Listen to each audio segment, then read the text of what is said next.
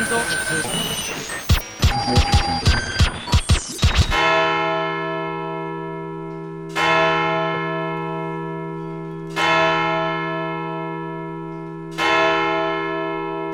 Guten Abend, meine Damen und Herren.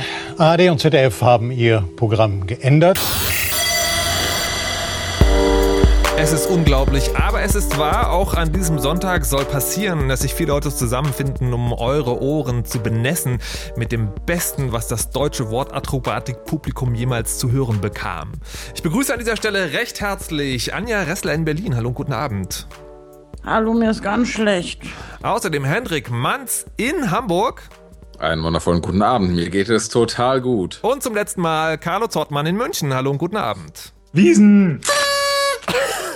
Mein Name ist Markus Richter und äh, ich werde versuchen, euch durch diese Sendung zu führen, obwohl mir das wahrscheinlich wieder misslingen wird.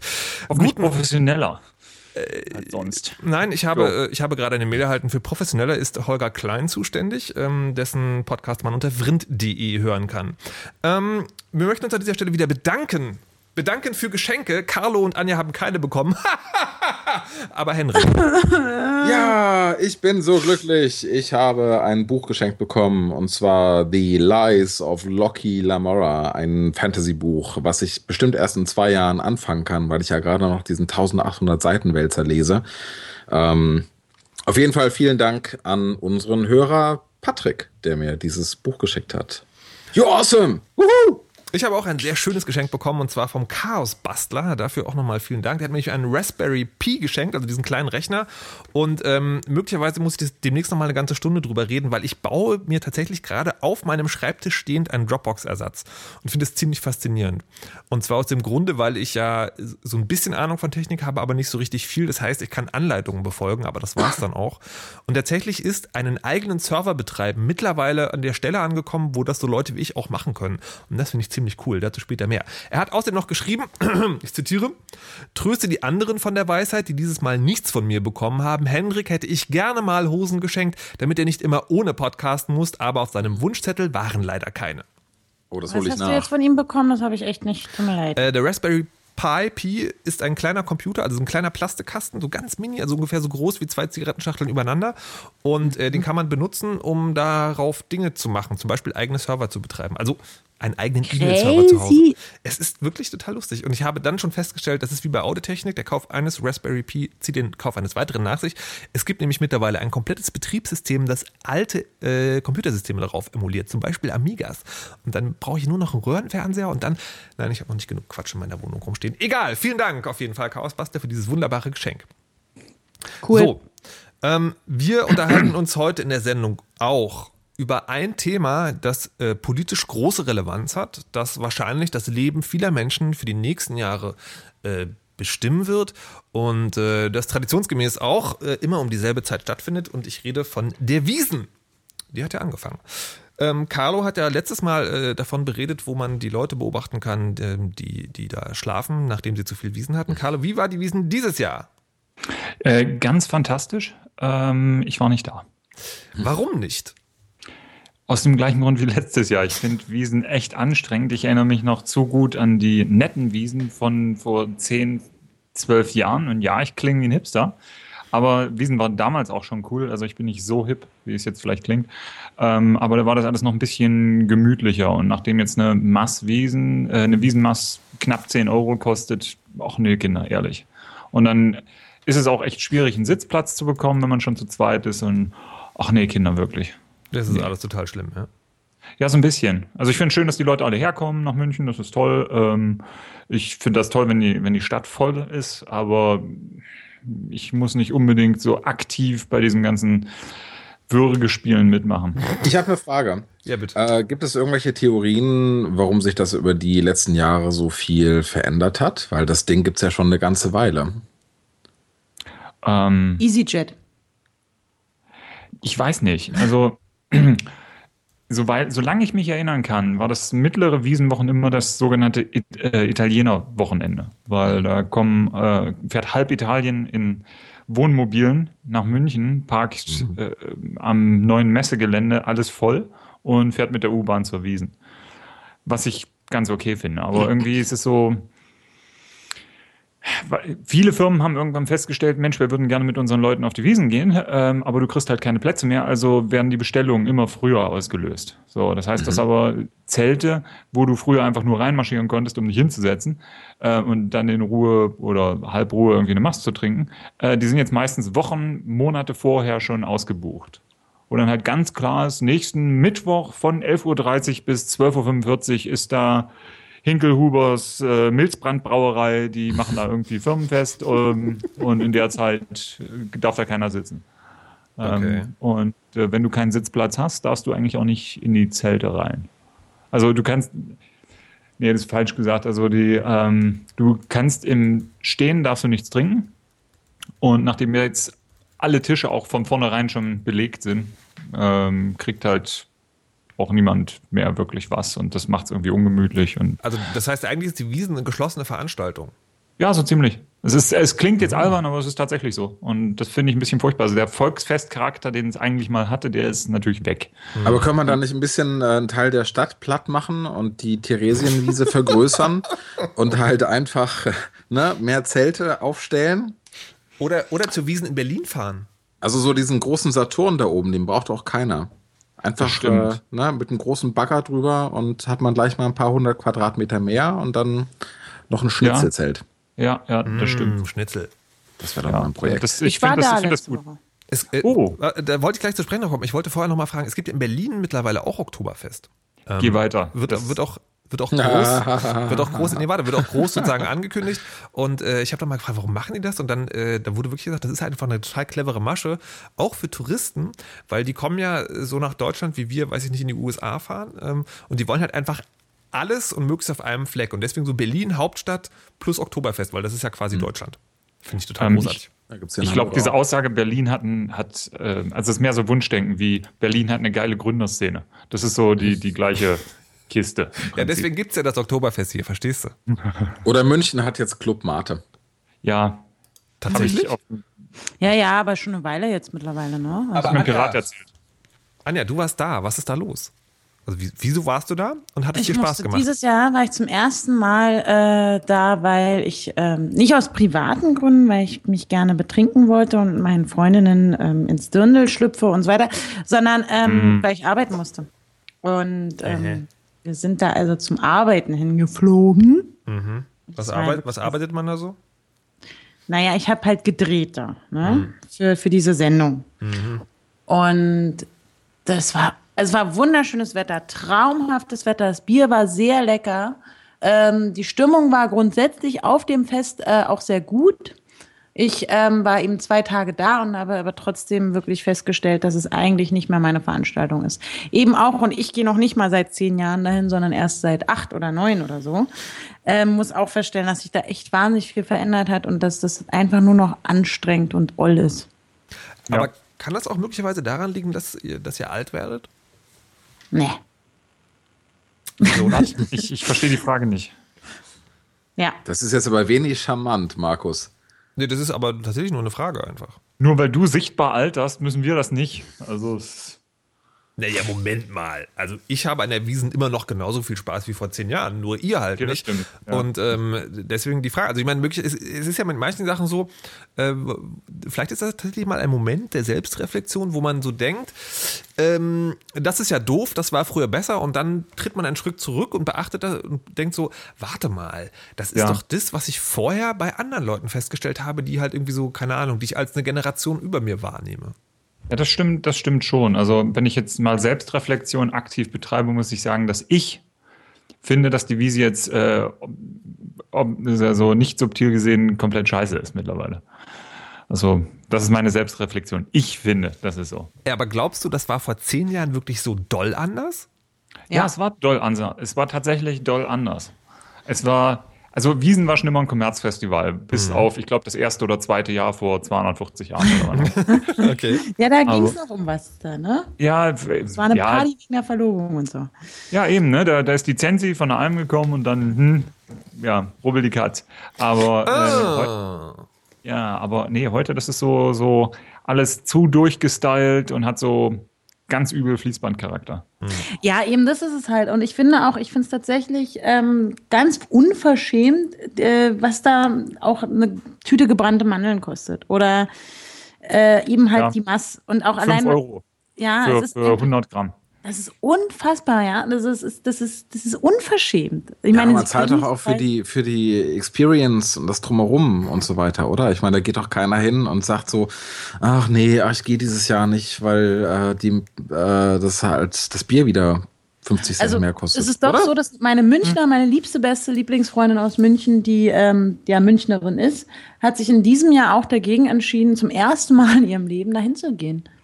Also sie ist mit mir ganz kurz, weil, weil wir uns getroffen haben, haben wir dann einmal noch so, so bevor die dann die Zelte dicht gemacht haben, jeder noch eine Maske getrunken, aber nur einfach so gemütlich im Biergarten schnell noch und ähm, da ging das auch und da waren ja auch kaum noch welche da. Aber sie hat auch gesagt, nee, irgendwie ist es dieses Jahr ist es nix. Meint ihr, es gibt möglicherweise ähm, die sowas wie, also es gab ja bei der Love Parade dann irgendwann die, die Hate Parade oder die Fuck Parade oder sowas. Meint ihr, sowas könnte dann auch äh, Das sind Abstinenzler-Wiesen. Nee, das meine ich nicht, sondern ich meine sozusagen tatsächlich so eine Gegenveranstaltung, also im Sinne von die das Ursprüngliche wieder hervorbringt oder so. Mm, Nicht in München. Nicht im Vegan ohne Alkohol äh, wird eine Riesennummer. Da bin ich mir sicher. Na gut, okay. Die Wiesen also. Schade. Schön war es gewesen. Äh, genau dasselbe könnte man sagen zur Bundestagswahl, obwohl das möglicherweise anders war. Wie habt ihr denn die Bundestagswahl erlebt? Wart ihr. Darf ich zuerst? Ja, bitte. Also, ich habe wirklich, wirklich, ich habe da, ich habe mir zum ersten Mal in meinem Leben so, so, so, eine, so eine Art, gut, ich habe jetzt noch nicht so viele Bundestagswahlen hinter mir, bin ja noch sehr klein. Aber es gab eine Art, also eine Freundin von mir hat richtig mit Buffet, oh, hier kommt alle zu mir, wir gucken gemeinsam Hochrechnung, wir waren total aufgeregt, hatten Spaß und dann kam es zu dieser Hochrechnung und ich habe in als ich zum ersten, also als ich sah, dass irgendwie die AfD bei 4,9 Prozent lag, habe ich ganz kurz überlegt, sag mal, war ich die letzten Monate irgendwie äh, auf einem anderen Planeten? Ist irgendwas an mir vorbeigegangen? Bin ich dumm? Weil ich wusste natürlich, ich, ich kannte, ich weiß, dass es diese Partei gibt, ich weiß, dass sie sich sehr frisch gegründet hat und ich weiß, dass sie Euro-Gegner sind. Und ich habe mir auch schon, ich habe auch die, das ein oder andere Mal gesehen, dass die im, im, im Internet auch ähm, ziemlich hohen ho Zuspruch erfahren. Aber dass tatsächlich die so relevant wären, dass die dann eben an in dieser Hochrechnung, also da natürlich erwähnt werden müssen, weil sie kurz davor waren, in den Bundestag einzuziehen, das hätte ich in meinem, in meinem Leben nicht gedacht. Und gleiches dachte ich, und als es dann für kurze Momente äh, auch die, die Überlegung gab, könnte es sein, dass die, die CDU, sprich Angela Merkel und ihre Fraktion eventuell die absolute Mehrheit äh, ähm, erlangen werden? Könnte es sein, dass wir nur von einer einzigen Partei regiert werden könnten, die nächsten vier? Das war auch so, wo ich dachte, hä? Bin ich irgendwie, ist da irgendwas an mir vorbeigegangen? Weil Ich habe genau diese beiden Dinge halt völlig unterschätzt oder einfach nicht erwartet. Ich habe vieles erwartet, aber das noch nicht. Und da habe ich wirklich gedacht, irgendwas, ich muss hier anscheinend in einer Parallelwelt leben, weil ich habe nie mitbekommen, dass, dass die so geil sind im Volke. Äh, naja. So ging es mir zumindest. Also du kannst mit, mit äh, Angst und die anderen sind alle doof, kannst du halt geil Politik machen oder Stimmen fangen. Nicht, immer, nicht mal unbedingt Politik machen. Ja, anscheinend ist es wirklich so. Ne? Ich habe es da nie glauben wollen. Hat euch das, hat also hier äh, Henrik und Carla, hat euch das Wahlergebnis auch überrascht? Ja, Nein. hallo. Also äh, AfD hat mich total geschockt. Ja, Natürlich. okay, gut. Also da, habe ich auch gedacht, so, äh, what? Aber ganz ehrlich, was mich noch ein bisschen mehr ähm, weniger geschockt, aber überrascht hat, war die Tatsache, dass die CDU so ein oder die Union so ein massives Plus an Stimmen Ja! im Vergleich zu vorher gewonnen hat. Ne? Also man, man mag ja meinen, ich sag mal, ich als, als ähm, Netztyp äh, mit Auge auf die ganzen Themen der letzten Monate, NSA, Snowden und so weiter, äh, habe dann sowieso erstmal die Fantasie, okay, äh, eine Regierung, die äh, sich wirklich dadurch ausgezeichnet hat, nichts zu tun und es klein zu reden, sollte eigentlich erstmal auf die Fresse bekommen bei der Bundestagswahl. Das ist halt nicht passiert, aber sogar wenn man diesen Aspekt komplett ignoriert, ist es so, dass die SPD und Steinbrück ja eigentlich einen echt starken Wahlkampf hingelegt haben, ohne dass ich jetzt äh, großer Fan von denen bin. Aber ähm, ich fand, äh, die haben sich ganz gut geschlagen und dass dann halt einfach doch die äh, Stimmen für Union und SPD so weit auseinandergehen. Fuck! Hätte ich nicht gedacht. Ja, Ja. Also äh, eben auch, ich hatte auch den Eindruck, so ganz subjektiv, so wenn man das so ein bisschen, dass die SPD einen, einen eigentlich wirklich einen ganz schön ordentlichen Wahlkampf hingelegt hat Und ähm, gut, wir hatten den ja auch zu Gast bei uns und hatte ich auch das Gefühl, es hat irgendwie, der wird sehr positiv beurteilt und dass sie, dass sie doch mehr Stimmen hinzugewinnen, hätte ich gedacht jetzt. Aber naja, gut, nicht wegen unserer Sendung, aber einfach des Wahlkampfes wegen. Hm. Also ich fand, äh, was ich halt wirklich das Beachtlichste fand, ist dieses, äh, dass es anscheinend so eine große Schattenwählerschaft, ich weiß nicht, wie man das nennen soll, oder, oder halt tatsächlich äh, Menschen gibt, die man sonst nicht wahrnimmt, weil, äh, also unabhängig davon, dass ich dass natürlich sozusagen mein Umfeld eher nicht so Union ist, so im Großen und Ganzen, äh, war mir schon klar, es gibt Menschen, die die wählen, aber dass es so krass ist, also dass ja quasi, das stimmt natürlich jetzt nicht wirklich, weil da ganz viele kleine Parteien noch dabei waren, aber so quasi die Hälfte aller Leute äh, Union wählt, das fand ich halt schon überraschend und frage mich, ob es möglicherweise so, ein, so einen ganz weiten Kosmos gibt, außerhalb der medialen Wahrnehmung, außerhalb unserer Wahrnehmung von mhm. Leuten, die, so die, also wirklich so die anderen. Das fand ich halt krass. Ja. ja. Ja. Also irgendwie muss es da, da muss es eine andere Welt, also muss es noch so eine Parallelwelt geben, von der ich nichts weiß. Mhm. Dachte ich mir. Glaubt ihr denn, äh, was, oder was hättet ihr denn jetzt gerne als Koalition? Also das finde ich auch sehr spannend. Den, den, schönsten Vorschlag fand ich, ich weiß gar nicht, Carlo, kam der von dir oder habe ich den bei von, von Cosma gelesen oder so, äh, dass ja eigentlich jetzt prozentual gesehen, mathematisch könnte man die CSU ja rausschmeißen. Also CDU und SPD könnten, äh, könnten ja quasi alleine regieren und die CSU nicht im Bundestag sein. das wäre gut. ja, es würde mich auch nicht wundern, wenn äh, König Horst diese Idee gutheißen würde. Wieso das? Der, der ähm, mit Bayern sich wieder. Okay, Entschuldigung. Ja, eben, genau. Also, wenn das, wenn das gehen würde und er eine Chance auf die Kanzlerschaft hätte damit, da, da hätte der Typ, glaube ich, nicht so die großen Probleme mit. Wait, ne? Das wäre ja, wenn die CSU ohne die CDU, ich meine ja umgedreht dann war dieser Tweet wahrscheinlich nicht von mir. Ich weiß nicht, was du mir gerade sagen möchtest. Doch, Herr Seehofer würde es wahrscheinlich wirklich ganz gut, wenn er sich dann voll und ganz auf, die, äh, auf seinen, seinen Staat äh, konzentrieren kann und äh, den Staat Bayern. Mhm. Und sich weiter da, also so, so jetzt mal ganz da, blöd, da, das meine ich jetzt natürlich nicht ganz so ernst, aber ich glaube schon, dass der eigentlich sagen würde, oh ja, macht ihr mal in Berlin, dann muss ich, ich bleib hier in München und dann ist alles gut. Klar. Der findet das gut, glaube ich. Ja.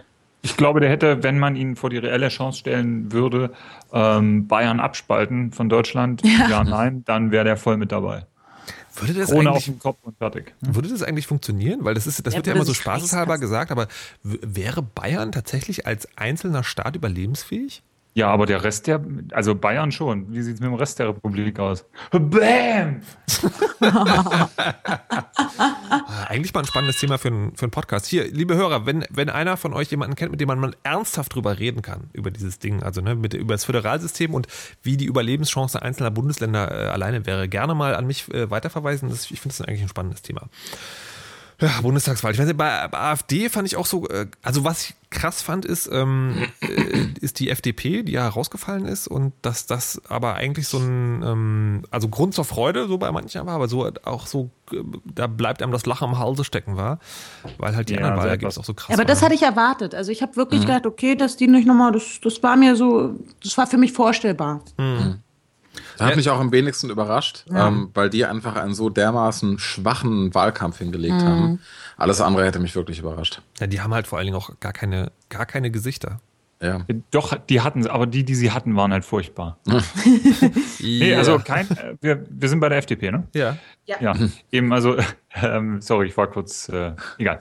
Ähm, Willkommen zurück, Carlo. Danke, ja, zum letzten Mal heute. Ja. Nee, wenn, schau dir Philipp Rösler an ja. und hör dir seine Reden an, wie er spricht. Und, und da, da ist halt nichts, da ist, ja. da ist gar nichts, da ist kaum Substanz ähm, und schon gar kein Charisma, damit kannst du halt niemanden mitreißen. Aber alle kennen Philipp Rösler. Wenn du denkst FDP, denken die Leute hier äh, Trinkbrüderle oder halt äh, Philipp Rösler. Ja. Und das macht keine Freude. Also mhm. die, wen sie nach, hätten nach vorne stellen sollen, das war die Frau Leuthäuser-Schnammenberger, denke ich mal. Mhm. Hätten sie zumindest, also als letzte große Kämpferin in der Regierung für mehr Datenschutz und was weiß ich nicht um Bürgerrechte und so. Da hätten sie vielleicht noch mit punkten können, aber das haben sie versäumt. Bürgerrechte. Ja. Das ist halt auch, wenn man das, das Ergebnis, also wenn es jetzt dazu gekommen wäre, dass wir ein, also einheitlich nur von der CDU in Zukunft regiert werden würden. Ja, Hör auf, sowas zu sagen. Das ist, und, und, ist ja jetzt nicht, aber das, aber sollte das, also ne, hätte, wäre dieser Fall eingetreten, habe ich auch gedacht, sag mal, dann müsst ihr doch alle ihr habt doch alle irgendwie überhaupt nicht mitbekommen, was in den letzten Monaten passiert ist, was wir in den letzten Monaten erfahren haben und dass unsere, also gerade wenn man jetzt wieder auf die NSA und Prison-Dinge geht, dann hätte man doch damit rechnen können, okay, das Thema ist dann, also es hat einfach keiner begriffen anscheinend oder sich keiner damit auseinandergesetzt. Na, die große Erkenntnis ist, dass es halt äh, in der Regel keine Sau interessiert. Ja. Naja, Was, ich, äh, was ich zu 95 Prozent auch verstehen kann. Das Thema hatten wir ja schon mal in vorherigen äh, Sendungen, weil es halt einfach für Leute, die sich nicht jeden Tag mit der Thematik beschäftigen, extrem schwer zu greifen ist, was es bedeutet. ich würde, ich Ja, würde, also alles, ich würde, es hätte mich überrascht, wenn die Leute es aufgegriffen hätten. Ich würde gar nicht mal glauben, dass die das, äh, dass das, also alle, zumindest alle nicht interessiert, sondern ich würde tatsächlich eher sagen, dass vielen Leuten die Prioritäten auch, dass die sagen, äh, dass die anders gesetzt sind. Also dass die möglicherweise Ja, von dem natürlich. Thema schon was mitbekommen haben und möglicherweise auch eine Meinung dazu haben, aber entweder finden, ach hier, das ist doch schon alles okay, ich habe ja nichts zu verbergen, oder halt sagen so, ja, fuck das Internet irgendwie, Hauptsache wirtschaftlich gut, konservativ, Hetenfamilien schützen und so weiter und so fort. Ja, es ist halt, es ist ein sehr abstraktes Thema. Aber äh, bei den meisten Leuten, und das ist halt das, was mich, was mich irritiert, das habe ich glaube ich auch beim letzten Mal schon erzählt, wenn du jemandem sagst, okay, ab heute werden, wird alle deine Post geöffnet. Alles, egal was du bekommst. Alle deine Telefonanrufe abgehört, im Moment, das passiert ja tatsächlich. Aber ähm, was weiß ich, und wir postieren einen Mann vor deinem Schlafzimmer, der den ganzen Tag filmt, aber denkt dir nichts bei. So, und den Leuten das wirklich reinhämmert, ne? Ähm, wenn sie tatsächlich mal gezwungen wären, sich darüber Gedanken zu machen, finden sie das schon ein bisschen creepy. Aber die meisten machen halt den Sprung von da nicht zu, ja, Daten im Netz, ich mache ja nicht viel, ein bisschen Facebook, ein bisschen Pornos gucken, irgendwie. hm. Ich finde halt gerade vor dem Hintergrund äh, die Tatsache, dass die Piraten so extrem schlecht abgeschnitten haben, echt schade. Es ist Ja. aber auch kein Wunder. Die haben sich echt erfolgreich selbst demontiert über die letzten Ja. Jahre. Insofern wundert es mich nicht, aber es ist halt wirklich verdammt schade. Weil das für mich bedeutet das halt einfach, dass viele Leute, ich sage jetzt mal Leute wie wir, ja, die ähm, die möglicherweise Piratenklientel gewesen wären, äh, sich an irgendeinem Punkt überlegt haben, was wählen sie denn jetzt und sich halt trotzdem für was anderes entschieden haben, weil sie gemerkt haben, dass, naja, ähm, dass die Partei vielleicht nichts taugt und dass dieses Thema, was einen so beschäftigt, halt, wenn man so wirklich ehrlich ist, vielleicht einem doch nicht so wichtig ist, dass man seine Stimme einer Partei gibt, die sie halt auch gefühlt nur auf dieses eine Thema einschießt. Ich weiß, das Ja. stimmt nicht, ne? aber halt wie gesagt gefühlt. Also das ist schon so ein bisschen so ein, so ein, ja, also Armutszeugnis. Nee, ist nicht das richtige Wort, aber halt so ein, so ein Trauerspiel? äh, Armes Deutschland. So eine, nee, einfach so eine, so eine, eine Offenbarung. Ne? Also ein Reality-Check. Das Wort Ja, so kann auf man Deutsch. sehen.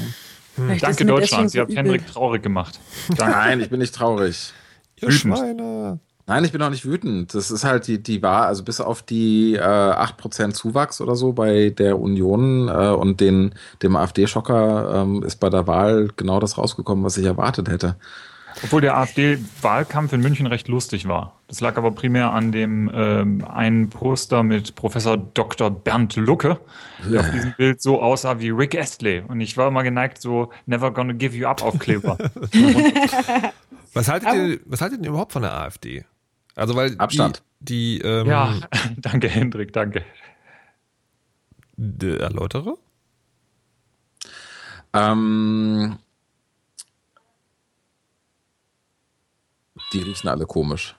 Okay.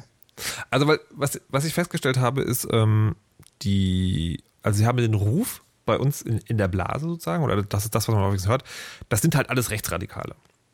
Ja, das, das stimmt nicht. Aber, um Und deine Frage doch mal zu beantworten, Okay. äh, ich mache halt, ich mache das als erstes immer an den Personen fest. So, ne? so, die ich halt, ähm, naja, äh, äh, sympathisch finde oder sonst irgendwas. Ja. So, und das ist also für mich der allererste Grund. Das sind einfach Oh Gott, jetzt muss ich aufpassen, was ich sage, sonst haben wir gleich die nächste Klage am Hals, so wie die letzten fünf Mal. Ähm, ich, ich drücke mich jetzt absichtlich diplomatischer aus, ich mag die alle nicht. So. Ähm, mir würden sicherlich noch kreativere Wege einfallen, äh, das auszudrücken, aber darauf verzichte ich jetzt mal. So, im zweiten Schritt schaue ich mir an, worüber die reden. Und wenn man sich das genau anguckt, wenn man sich das Wahlprogramm anguckt, und das ist das Gefährliche an der ganzen Geschichte, da sind tatsächlich hier und da Dinge dabei, die sind gar nicht mal so doof. So, die sind aber gemischt mit so krassen Sachen wie äh, der Überlegung, Wahlrecht nur für Leistungsträger. Wo ich so denke, what? ja, dann halt so dieses, ähm, dieses wirklich ähm, messbar vorhandene rechtspopulistische. Ja. Das sind alles keine Rechtsradikalen, das sind keine Ja, aber sie Nazis, fischen, das sind sie keine, fischen am rechten Rand. Ja, ja, aber Das sie ist ein sagen bisschen halt- das Phänomen Schildpartei, finde ich ein bisschen wie, was man da. Vielleicht sind die Ja, in vier. Jahren auch wieder vergessen, aber. Ja, das, das glaube ich auch. Also ich glaube, die werden bei der Ja. nächsten Bundestagswahl keine Rolle mehr spielen. Das ist übrigens. Aber ganz äh, ehrlich, meine große, meine große Angst gerade ist, dass keine Koalition zustande kommt, dass Neuwahlen sind, weil ich bin mir sicher, Ja. bei Ja. Neuwahlen Wollte ich gerade die sagen. über die 5% schaffen. Ja. Und dann gehe ich kotzen. Ja, Oh. das ist tatsächlich auch einer der Ängste, die ich habe, dass sie sich, also ich fände es eigentlich sozusagen für den Koalitionsfindungsprozess fände ich es ganz gut, wenn alle Nein sagen würden. Ich hab, aber das ist tatsächlich auch genau die Angst, dass nämlich alle, die jetzt bei der Wahl äh, FDP gewählt haben, sich sagen, ach naja, die sind halt eh vorbei, dann gebe ich halt meine Stimme auch der AfD. Uah, gruselig. Ja. Ja, oh Gott, ja, also ich glaube nicht, dass es zu Neuwahlen kommt. Was, äh, äh, bevor wir, also ich würde gerne noch eine Frage zum Thema Wahlen stellen. Was haltet ihr von Rot-Rot-Grün? Was, welches Rot ist denn das Rot? Na, also Das linke Rot und das SPD, SPD Linke Rot. und Grüne, dass die zusammen eine Ja, Regierung ich machen. weiß, ja, ich, Finde ich besser als äh, Schwarz-Gelb. äh, ja. Schwarz-Gelb geht ja nicht. Also, ja, Rot, Rot, Grün, ich weiß nicht. Also ich finde, die Linke hat für mich immer noch so ein bisschen den Beigeschmack von Ex-SED. Äh, den werden sie auch nicht loswerden wahrscheinlich. Da ist, ist so ein persönliches Ding. Ähm, mit äh, Verwandten, die sehr wahrscheinlich beim Staatssicherheitsdienst gearbeitet haben und äh, kein Problem damit haben und immer noch Linke wählen, fällt mir das schwer, diese Verbindung aufzulösen. Ähm, ja, also ich mag den Herrn Gysi, der hat ganz vernünftige Thesen. Er ist für mich halt nur in der falschen Partei, aber nur wegen Herrn Gysi könnte ich mir das schon vorstellen. Rot, Rot, Grün. okay. Ganz, ich äh, sag, äh, in jedem Detail, also jedes, alles, was Carlo sagt, genau so hätte ich es jetzt auch geantwortet. Auch ähm, ich habe zwar jetzt, bin ja noch ein bisschen jünger, aber ich habe auch eben Verwandte und Verwandte und Wähler und hm, mag aber Herrn Gysi tatsächlich auch, ähm, weil er sehr, sehr, sehr, sehr kluge Dinge sagt. Ja. Mitunter. Wo ich halt ein bisschen Angst habe jetzt, wenn äh, schwarz hm, irgendwas losläuft, äh, dass die Energiewende gekippt wird, ne, weil das ist ja Ja. nicht so gut für die Wirtschaft und überhaupt und dann, dann sind die armen Atomkraftbetreiber, äh, die haben dann halt weniger Geld und was weiß ich nicht. Also da sehe ich eine ganz großes, äh, ganz große Gefahr. Ähm, und generell, dass der Klimaschutz und die ganze Scheiße so ein bisschen weiter hinten angestellt wird. Und das macht mir etwas Angst. Ich würde glauben, dass die Union halt nicht die Themen oder sich für die Themen einsetzt, die mir wichtig sind. Ich weiß, da gibt es ganz viele andere, eben die Menschen, die da ihr Kreuz da machen. Aber ich würde bei, deswegen wäre für mich eigentlich eine rot-rot-grüne Koalition, die auch irgendwie ab, also äh, schon auch, äh, naja, egal. Aber dann komisch, also so drei Parteien und naja, egal. Ähm, wäre das trotzdem für mich, glaube ich, hätte ich das Gefühl, einfach so subjektiv, dass die sich mehr für diese Wahlkampfthemen einsetzen, die mir wichtig, also ja, wichtig Ja. sind. Fühle ich mich besser vertreten, sage ich mal. Irgendwie ist das so ein Gefühl. Ich kann jetzt nicht genau sagen, warum. Okay. Hm. Ähm, von der Wahl zu einem Thema, das ein bisschen damit zusammenhängt. Ähm, mir ist es Filterbubble. Ja, genau, zur Filterbubble. ähm, mir, ist, na, mir ist es so ein bisschen, mir ist es so ein bisschen aufgefallen, als ich war ja äh, zum, zum Wahlsonntag war ich die Online-Fee bei Fritz, also hab so, ne, was, was sagt denn das Internet dazu? Und ähm, habe erst angefangen, ganz normal bei Twitter sozusagen bestimmte Dinge zu suchen. Mir ist dann irgendwann aufgefallen in den Suchergebnissen, dass die, dass die alle nicht so sein können, weil da zu viele Leute drin vorkommen, denen ich, die, denen ich folge oder denen ich schon mal begegnet bin oder so, muss mich dann erst ausloggen, um dann wiederum äh, sozusagen also halbwegs neutrale Suchergebnisse zu bekommen. Und äh, dazu kommt dieses, ähm, dieses, äh, na sag schnell hier, was ich am Anfang schon erwähnt habe, dieses, dass ich halt auf Twitter, das, was ich häufig gesehen habe, dieses, wer hat denn eigentlich alle CDU gewählt, meldet euch mal. Und das wirklich so auf, weiß ich mal, so vier oder fünf Tweets in den Top-Ergebnissen für das Hashtag BTW13 äh, war so Erschütterung über das Wahlergebnis oder, oder sagen negative Reaktionen, sagen so sagen, äh, kam halt einer, der sagte so, yay, Kanzlerin, voll super. Und ähm, das hat mich schon nach, nachdenklich gemacht, ob das nicht nur sozusagen, also man kennt diesen Begriff Filterbubble, also ich bewege mich im selben Umkreis, tatsächlich nicht nur äh, eingeloggt, also in dem Zustand, wel- welchen Leuten man folgt hat, sondern ob es generell tatsächlich dieses sich im Netz rumtreiben ist. Und das fand ich schon ein bisschen, ähm, ein bisschen bedrückend auch, weil ich halt immer gehofft hatte, dass diese ganzen sozialen Medien und so, dass die halt immer, oder nicht immer, sondern dass sie es irgendwann schaffen, tatsächlich so ein ein natürlich verzogenes, aber irgendwie Abbild unserer gesellschaftlichen Kommunikation werden. Und das, ja, weiß ich nicht, sehe ich danach jetzt eigentlich nicht mehr so. Und das finde ich sehr, sehr, Ähm, sehr schade.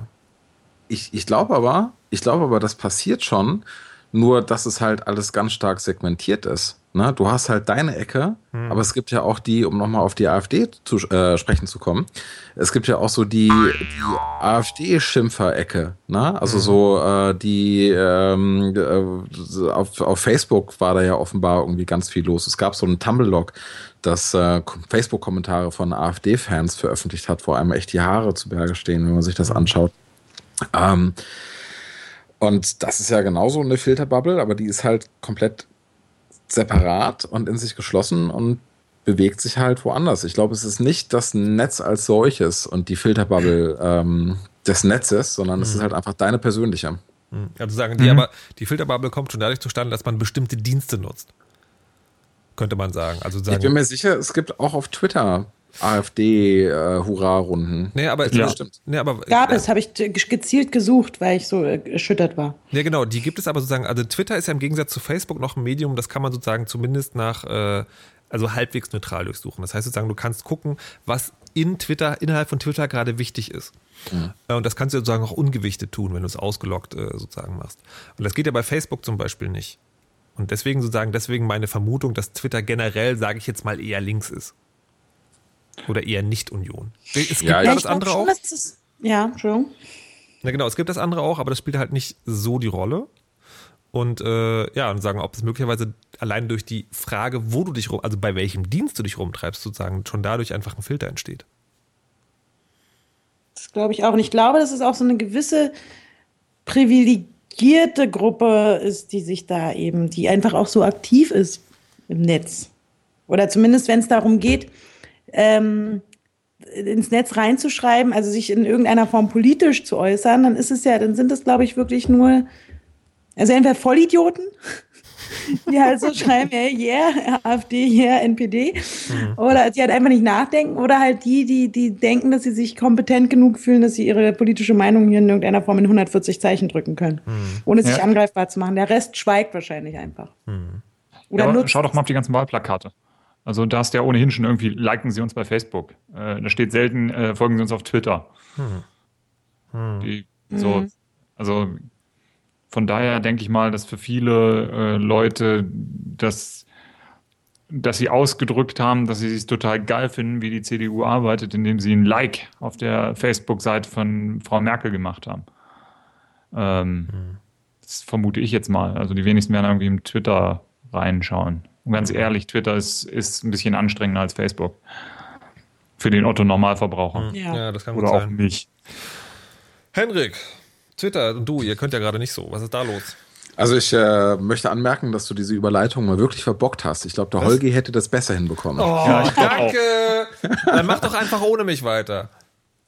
Kein Problem. Kennst du, hast du zufällig die Telefonnummer vom Holgi? Willkommen bei der Weisheit Folge 42. Ich bin Ihr Gastgeber Hendrik Manns und ich heiße meine Gäste willkommen. Ach nein, ich kann das nicht. Markus, kommst du wieder, kommst du wieder zurück? Nein, Können wir vorher vielleicht Philipp Rösler Markus, wir brauchen dich. das habt ihr euch zu spät. Na gut. Aber Ja, nur dieses Twitter. eine Mal noch. Letzte Folge Danke heute. sehr. Hervorragend. Äh, genau, letzte Folge. Ähm, ja, Twitter. Wo du gerade auf Twitter zu sprechen kommst.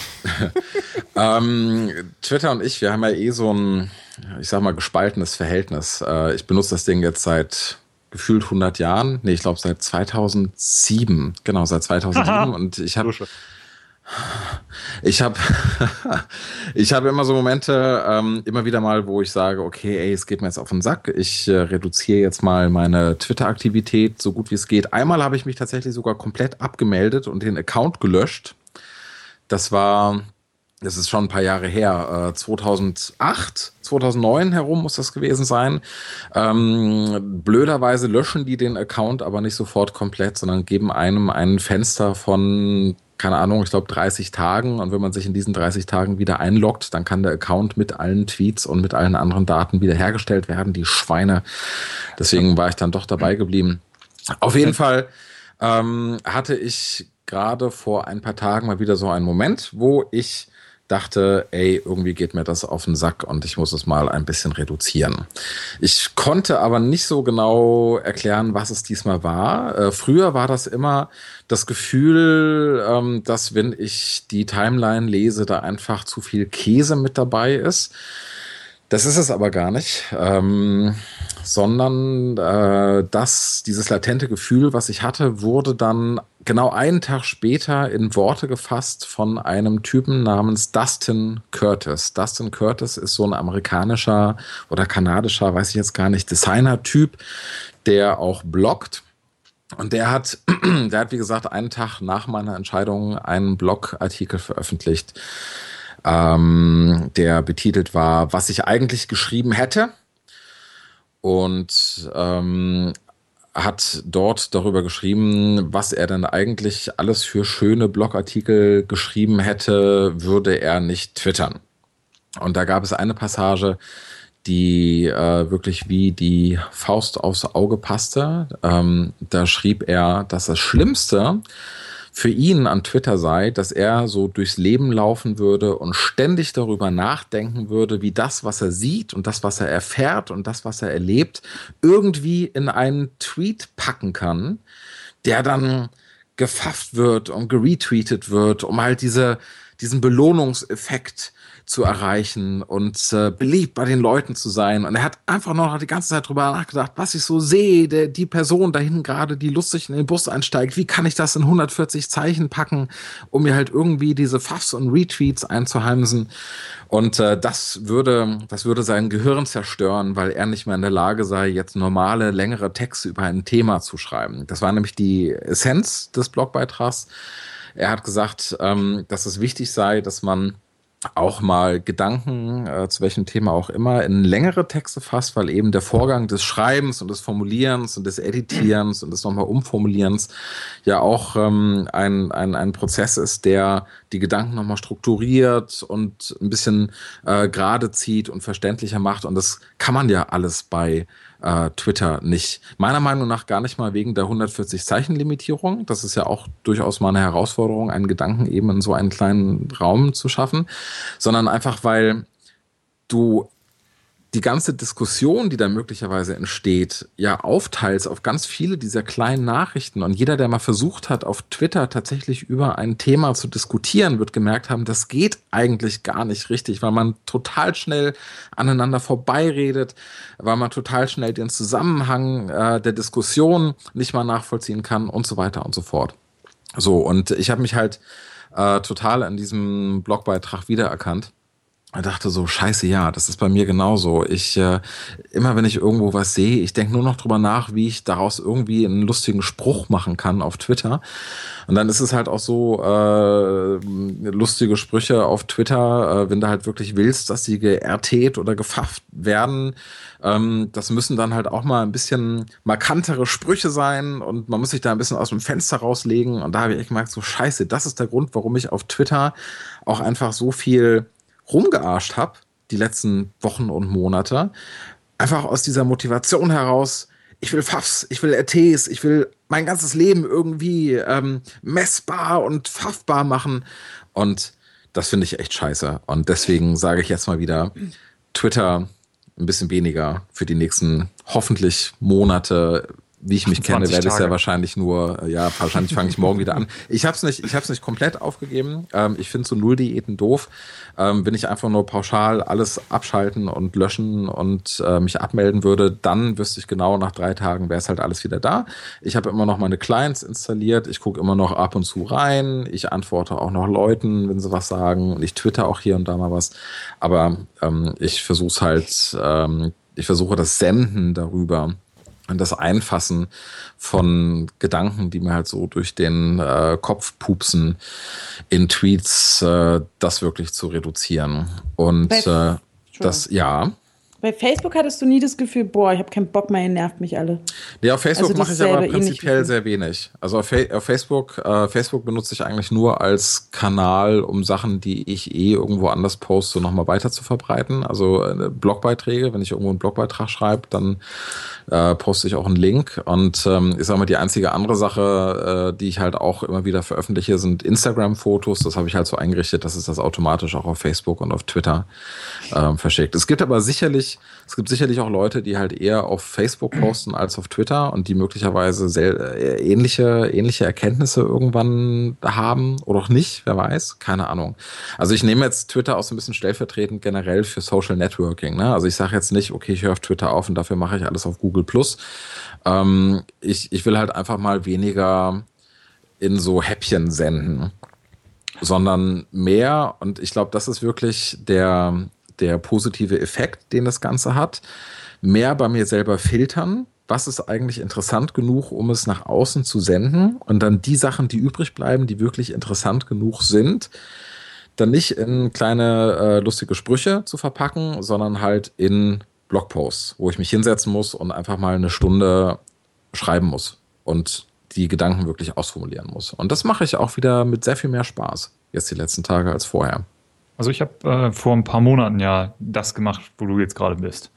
Und ich halte das auch immer noch aus. Aber bei mir, ich habe tatsächlich nach einer Weile dann oder relativ schnell meine ganzen Clients von iPhone und iPad gelöscht. Ich habe jetzt Echophone noch auf dem Mac. Ähm, das Ding aber eigentlich immer aus. Und ich habe Twitter so eingestellt, dass wenn mich jemand erwähnt, dass ich eine E-Mail bekomme. Und das reicht eigentlich, habe ich festgestellt. Ähm, und mir ist allerdings aufgefallen, eben auch diese, diese, mir gehen Ideen verloren. In dem Moment, ich hatte eine Idee, oh, das wäre jetzt geil. Vor Twitter, also vor ungefähr sieben Jahren, hätte ich das dann wahrscheinlich irgendwohin aufgeschrieben, für mich privat und hätte dann ein bisschen auf dieser Idee vielleicht noch gesessen. Ähm, mit Twitter war es dann so, ich habe diesen Gedankenfurz dann sofort in Twitter reingekippt und dann war er weg. Ich habe ihn praktisch in den Äther hinausgeblasen und dann war das Thema im Prinzip erledigt. Also ich hatte keine, ähm, da, da war kein, kein draufsitzen und dort drüber brüten oder so. Dieser Prozess, der hat nicht mehr stattgefunden. Mhm. Ähm, und äh, ich habe angefangen vor einiger Zeit, also jetzt das halt nicht mehr auf Twitter zu machen, sondern ich gebe das halt alles in meinen Evernote-Account rein oder halt, also ich Textdatei oder irgendwie auch mal auf Papier schreiben vielleicht. Und das funktioniert eigentlich ganz gut. Wenn ich nach ein paar Tagen feststelle, ah, die Idee war gut oder, oder der Gedanke war gut, dann blogge ich was dazu, was so gut wie nie passiert. Ähm, oder ich schreibe ein bisschen längeres Ding auf Google Plus oder wenn es eine Projektidee ist, dann setze ich die vielleicht um oder halt eben auch nicht. Aber ich mülle meine Umwelt nicht mehr so mit, mit diesen ganzen ähm, Gedankenpupsen zu. Was ich gerade feststelle, ist, äh, dass das, was ihr beide erzählt, so ein bisschen in die Richtung geht, was ich letztes, letzte, letzte, letzte Sendung habe versucht zu formulieren mit dem Tagebuchding. Das ist, das ist tatsächlich sogar äh, bis zu einer ganz bestimmten Stelle tatsächlich genau dasselbe, dass halt sozusagen, dass Sachen verloren gehen oder dass man Sachen anders formulieren würde, wenn man sie auf Twitter schreibt und dass sie besser sind, wenn man sie in einem anderen, vielleicht auch erstmal privaten Kontext zu Papier bringt. Also auch wenn das Papier digital ist.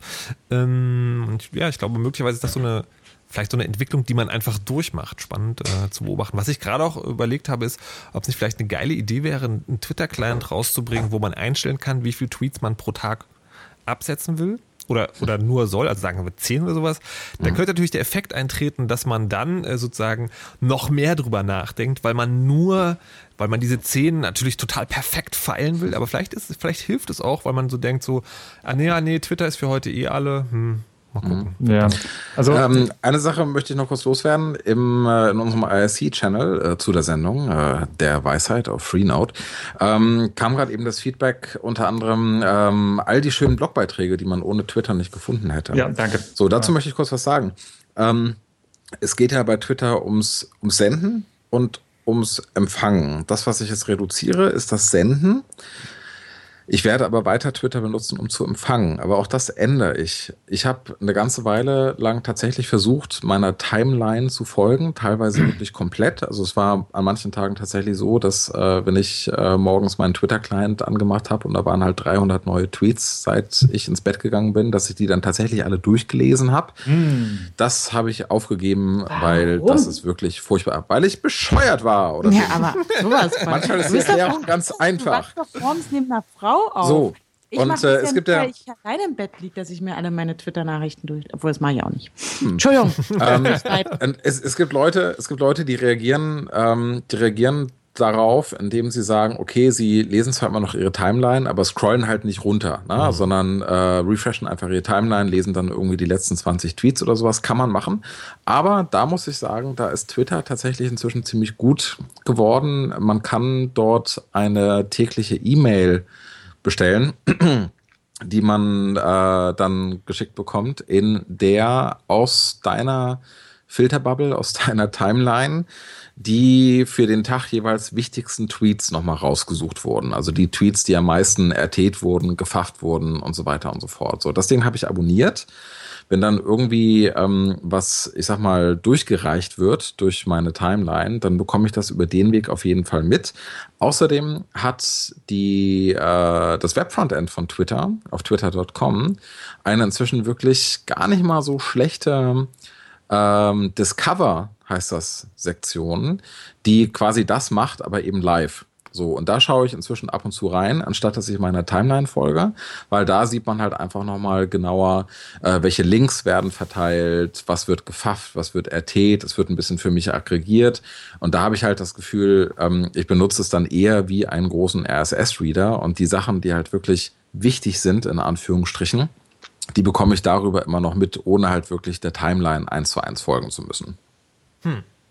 Hm. Also, hm. hm. Ich finde ich spannend, interessant. Ich finde diese Discover-Funktion jedes Mal, wenn ich sie sehe, denke ich so, ah, spannend. Dann denke ich wieder so, nee.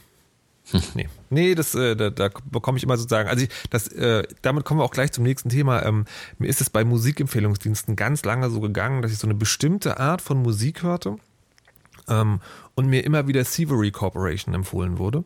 Und Thievery Corporation. Das ist eine Band, die, die ich überhaupt gar nicht haben kann, aber wann immer. Die haben einen guten Song. Wann, wann immer irgendwie irgendein neuer Musikempfehlungsdienst äh, an den Start kam, habe ich immer so brav meine, ne, irgendwie scrobbeln lassen oder halt Sachen eingetragen oder Favoriten angeklickt, was auch immer. Und immer so, yeah, Thievery Corporation. Und das ist so der Punkt, das ist so bei der Discovery-Funktion von Twitter so ein bisschen ähnlich, weil, äh, weil da sind sozusagen, es gibt am Rand meiner Filterblase gibt es so ganz bestimmte Leute, denen ich ganz absichtlich nicht folge und die werden mir da immer vorgeschlagen, die werden mir immer dort reingereicht. Also wenn ich sagen, wenn es was anderes ist, was nicht in meiner Timeline drin ist.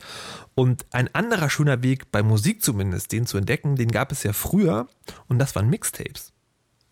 Yes. Yes. Und die Anja hat eins gemacht. Das haben wir vor der Sendung live gehört. Ja, seht ihr, liebe Hörer, wenn ihr live Musik hört, dann kommt ihr den Genuss, möglicherweise auch Dinge mitzukriegen, die es im Podcast nicht gibt. Ähm, warum Mixtapes, Anja? Und wie bist du drauf gekommen? Und bist du die Einzige, die das noch macht? Also ich habe tatsächlich auch als als kleines Kind in den 90ern immer noch so ganz klassisch, ich weiß nicht, wie, wie alt unsere Hörer eigentlich so sind. Ähm, müssen wir irgendwann mal kennenlernen. Egal. Äh, auch ganz klassisch so eine Kassette, also ein Tape in einen, meinen, meinen Kassettenrekorder gesteckt und teilweise vom Radio äh, Songs mitgeschnitten und dann halt meine eigene Kassette so Compilation-mäßig zusammengestellt mit den ganzen Songs, die ich cool finde. Ähm, und das ist ja eigentlich so das klassische Mixtape, beziehungsweise gibt es ja auch mal die schöne romantische Geschichte von jungen Männern, die ihre, ihre Herzensdamen Mixtape basteln und das dann überreichen und das dann immer total der, der Liebesbeweis. Gab's ja alles. Ähm, und jetzt ähm, habe ich einfach, weil ich viele coole Songs irgendwie wieder irgendwie mir auf meine Festplatte geladen habe und dachte, oh, der ist ja cool. Ne? Die alle zusammengemixt und diesmal sogar versucht, Übergänge zu schaffen. Mhm. Schon das zweite Mal dieses Jahr, dass ich es gemacht habe, um das dann halt nach draußen zu spreaden und dann alle sagen, hey, hört mal, findet das auch so cool wie ich und hier habt ihr ein bisschen Soundtrack für euren Tag, für euren Abend, für eure Heimfahrt, was auch immer. Und es macht großen Spaß irgendwie. Das ist mir gestern dann auch, oder am Freitagnacht dann aufgefallen, macht, also so dieses Mixtape-Ding ist irgendwie vorbei, oder? Macht man das noch so? Oder ist das also ich, ich finde es schwierig. Ich habe tatsächlich neulich eins bekommen und habe äh, daraufhin auch sozusagen neulich eins weitergegeben. Habe das über Spotify gemacht, was nicht so super geil ist, weil man halt mit den Übergängen genau gar nichts machen kann. Sie. Äh, was ich aber da schwierig finde, ist, oder was ich, mein, mein Musikkonsumierungsverhalten hat sich einfach total stark verändert. Und ich habe bei mir das Gefühl, ich habe ich hab jetzt immer so pro Jahr so zwei oder drei Alben, die ich dann sozusagen durchlaufend höre und dann ist es wieder weg. Und ich habe das Gefühl, ich höre gar nicht mehr genug Musik, um wirklich noch Mixtapes zu machen. Das heißt, ich habe auch das Gefühl, dass wenn ich ein Mixtape mache, dass, dass sich dann wahrscheinlich wiederholen wird, relativ schnell. Und deswegen finde ich es schwierig. Ich habe total Bock drauf, manchmal das zu machen. Was ich manchmal gemacht habe, ist äh, für die Sendungen, die ich im Radio gemacht habe, äh, für Trackback oder beim Chaos Radio, wenn er so Open Source Musik macht, das tatsächlich mal, habe ich immer überlegt, das wäre vielleicht nochmal geil. Aber das ist dann eine andere Art von Mixtape. Das ist dann nicht so dieses, hey, das ist hier meine Lieblingsmusik, hör mal rein, sondern das ist eher so dieses, das ist vielleicht ganz cool, könntet ihr vielleicht auch mal hören. Und von daher äh, ist es nicht so sehr wegen der Technik, glaube ich, äh, sondern eher bei mir die, die persönliche Musikentwicklung, die da ein bisschen von weggeht. Es ist auch nicht so, dass ich dann ähm, Songs zusammenstelle, die ich gerade total ab oder die, die ich vergöttere oder wo ich sage, da gehe ich morgen auch noch zum Konzert und war ich schon immer, sondern es sind eher so, so Dinge, die mir über den Weg laufen, gerade vor allem virtuell oder auch im Radio und die ich dann da mhm. zusammengestellt habe. Okay. Also es ist jetzt nicht, dass man sagt, hier ist mein, mein, mein Lieblingszeug. Also ich habe festgestellt, dass wenn man äh, einer, einer Jungen angebietet mit einem Mixtape begegnet und ihr das gibt, äh, die dann meistens Dann heiratet die einen, ne? Was ist das für ein Ding? Habe ich noch nie gesehen. Äh, ist ja komisch, was ist das für ein lustiges Band da drin? Wie alt bist du? ja. Nicht so gut. Dann kommen ihre Eltern angerannt und ich krieg Haue. Das ist nicht schön. Also ich finde es immer ganz toll. Ich habe letztes Jahr, zum, nee, vorletztes Jahr zum Geburtstag auch ähm, ein, ein Mixtape bekommen. Also zumindest mhm. eine, eine Musikzusammenstellung, ähm, nur für mich, zumindest behauptete dieser junge Mann das. Mhm. Ähm, was er auch ähm, in, in, via Soundcloud oder wie auch immer in, in eine schöne Tonschleife oh. da gebracht hat. Aber das ist, hatte für mich ähnlichen Charakter oder ähnliche Bedeutung wie dieses, ähm, wenn man früher eine, eine Kassette überreicht bekommen hat. Macht da hat sich halt jemand hingesetzt und, und Gedanken gemacht. Ja, das ist schon, das ist schon sozusagen, äh, ja. also die romantische Forschung des Mixtapes ist ja eine Art von Brief, die man nicht schreiben kann, weil einem die Worte fehlen. Oh, man kann so viel reininterpretieren. So. Es, gibt auch so, es gibt auch so USB-Sticks im äh, Kassettendesign. Oh, stimmt. Ja. Habe ich auch gesehen. Das finde ich cool. Ja, Apropos, das ist ganz cool. Ja, ist auch ein Statement irgendwo, ne? Ja. ja. Ja, ähm, aber da weiß man ja nicht, was man bekommt. Da gibt es aber so eine, die, die USB-Version von einem Glory Hole gibt es jetzt in, teilweise in Großstädten, wo USB-Sticks in Mauern eingebaut sind, wo man mit seinem Laptop hingeht, den ranmacht und dann Dinge passieren. Ich hätte gewünscht, du hättest nicht das Wort Glory Hole verwendet, aber ansonsten stimmt's ja. ja. Ich fand die Verwendung deines Wortes Glory Hole wirklich sehr schön. Ja, Danke. Holgi hätte das bestimmt auch super gefunden. Ich gehe. Holgi hätte das auch super gefunden. Ich finde den Holgi auch so super, ne? Oh, ja, schon Stimme. Ähm, Kann ich den Holgi an der Stelle mal würde. grüßen? Ja, ich möchte, ich möchte den Holgi grüßen. Irgendwann höre ich mir deine Sendung an. Wer ist der Typ? ähm, äh, der hier. Holgi ist toll. Entschuldigung, der Markus ist, äh, der Markus ist aber auch. Ach, halt die Klappe ja? an. Ja, was ich noch oh, fragen wollte, äh, ist, ja. du hast ja die, äh, die, es gibt ja mittlerweile hier wöchentliche Rubriken, ja. Demnächst fangen wir auch mit Werbeblöcken an. Die erste wöchentliche Rubrik kommt von Anja. Liebe Anja, die Musikempfehlung der Woche ist King Cruel. Ähm, ist nichts, nichts sauaktuelles, also nicht jetzt von wegen letzten Freitag rausgekommen. Letzten Freitag ist unter anderem Casper rausgekommen, könnt ihr euch im Anhören eure, eure, eigene Meinung bilden.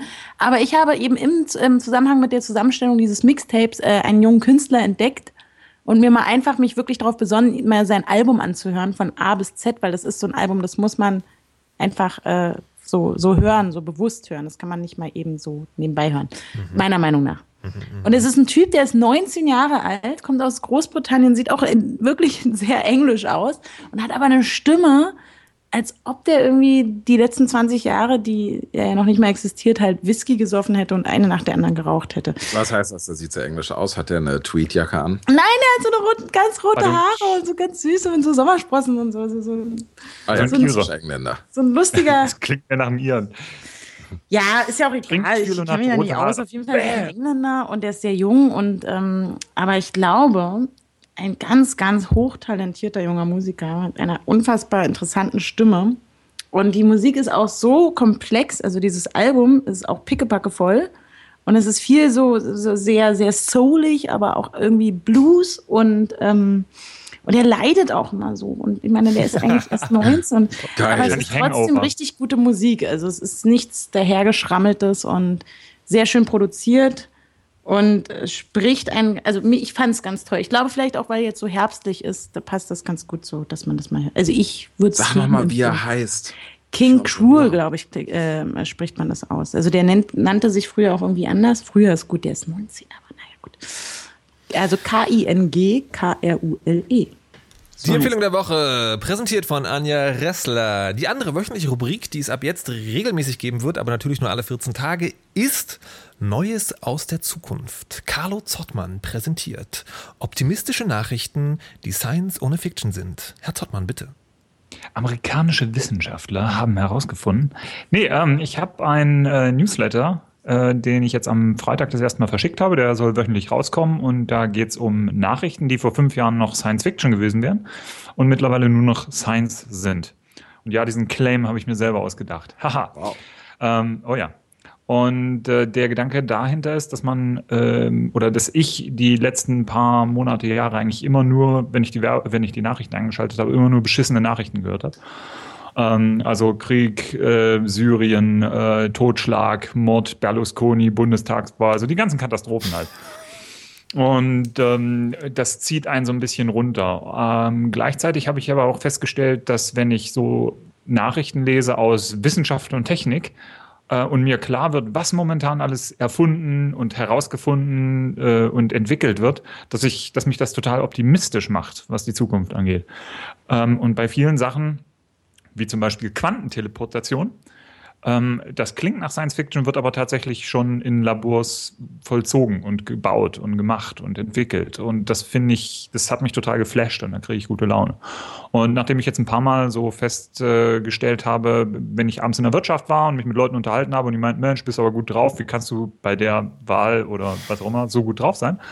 ähm, ich dann diese Sachen erzählte, dass die Leute das auch gut fanden. Und ja, nachdem ich eine Weile schon drüber nachgedacht hatte, vielleicht mal einen Newsletter rauszubringen, ähm, habe ich das, dieses Thema dann zum Anlass genommen. Der kommt einmal pro Woche, immer am Freitag und soll fünf Nachrichten enthalten oder fünf Meldungen, die mich optimistisch gemacht haben und begeistert haben und äh, die so gut wie nie in den normalen Mainstream-Nachrichtensendungen auftauchen.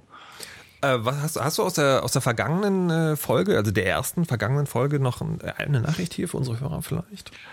Meine Güte, Markus, das ist aber toll, dass du das fragst, weil, äh, wie es der Zufall so will. ja, es geht um äh, ein Thema, was ich sehr interessant finde, sonst wäre es nicht in diesem Newsletter. Äh, okay, Stammzellenforschung. So, kurzer Exkurs. Ähm, vor 25 Jahren ähm, ist das erste Mal mit Stammzellen, nein, Moment, ist länger her. Ähm, vor also 1981 war das. Rechnet selber nach.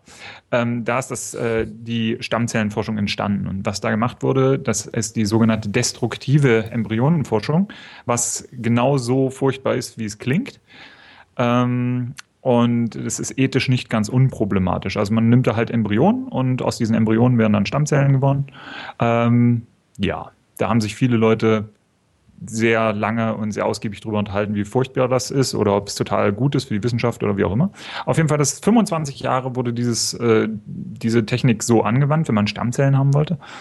Stammzellen sind äh, insofern wichtig, weil aus diesen Zellen, das sind die Urzellen, wenn man so will, da kann jedwede Körperzelle daraus entstehen. Also ähm, Hautzellen, Hirnzellen, was auch immer. So. Und 25 Jahre wurde das halt so gemacht und 2006 kam ein Forscherteam aus äh, Japan und die haben es geschafft, aus erwachsenen Zellen, also Hautzellen von einem erwachsenen Menschen, Stammzellen wiederherzustellen. Ähm, da werden diese Zellen aus dem Körper entnommen und werden im Labor in einer Petrischale mit einem biochemisch, biochemischen Cocktail versorgt und innerhalb von vier Wochen wandeln sich ungefähr ein Prozent dieser Zellen zurück in Stammzellen. Yay. Dieses äh, Forscherteam hat dann 2012 auch einen äh, Nobelpreis dafür bekommen und das machen, wird jetzt viel gemacht, ist relativ aufwendig. Oh nein! Ja, und äh, jetzt vor zwei Monaten war das so, dass ein Team in Spanien das geschafft hat, das komplett im Körper stattfinden zu lassen, ohne übers Labor zu gehen. Genau. Das heißt, das, mehr Stammzellen für alle? Ja, und wer mehr wissen möchte darüber, kann sich äh, meinen äh, mein Newsletter anschauen auf neuesausderzukunft.de. Mit Bindestrichen zwischen den Worten. Oder ist wurscht, ich habe beide Domains. Woo! Yeah! Karl Zottmann hat einen neuen Newsletter. Hendrik Manns twittert weniger. Anja Ressler hat der Weisheit letzten Schluss. Bitteschön. Ja, vielen Dank, liebe Hörer. Das war ja die letzte Folge, wie ihr gehört habt. Ähm, schön, dass ihr immer treu gewesen seid und ähm, Beschwerden bitte immer an Markus. Genau. Und damit dieser Podcast, der hiermit zu Ende ist, nicht vergessen wird, schreibt Bewertungen bei iTunes, schreibt Kommentare ins Blog und habt noch viel Spaß mit eurem Leben. Tschüss. Mit eurem Leben. Wiedersehen. Auf Wiedersehen. Ich habe Ciao. keine Hose. Viel Liebe und so. Ich mach nochmal.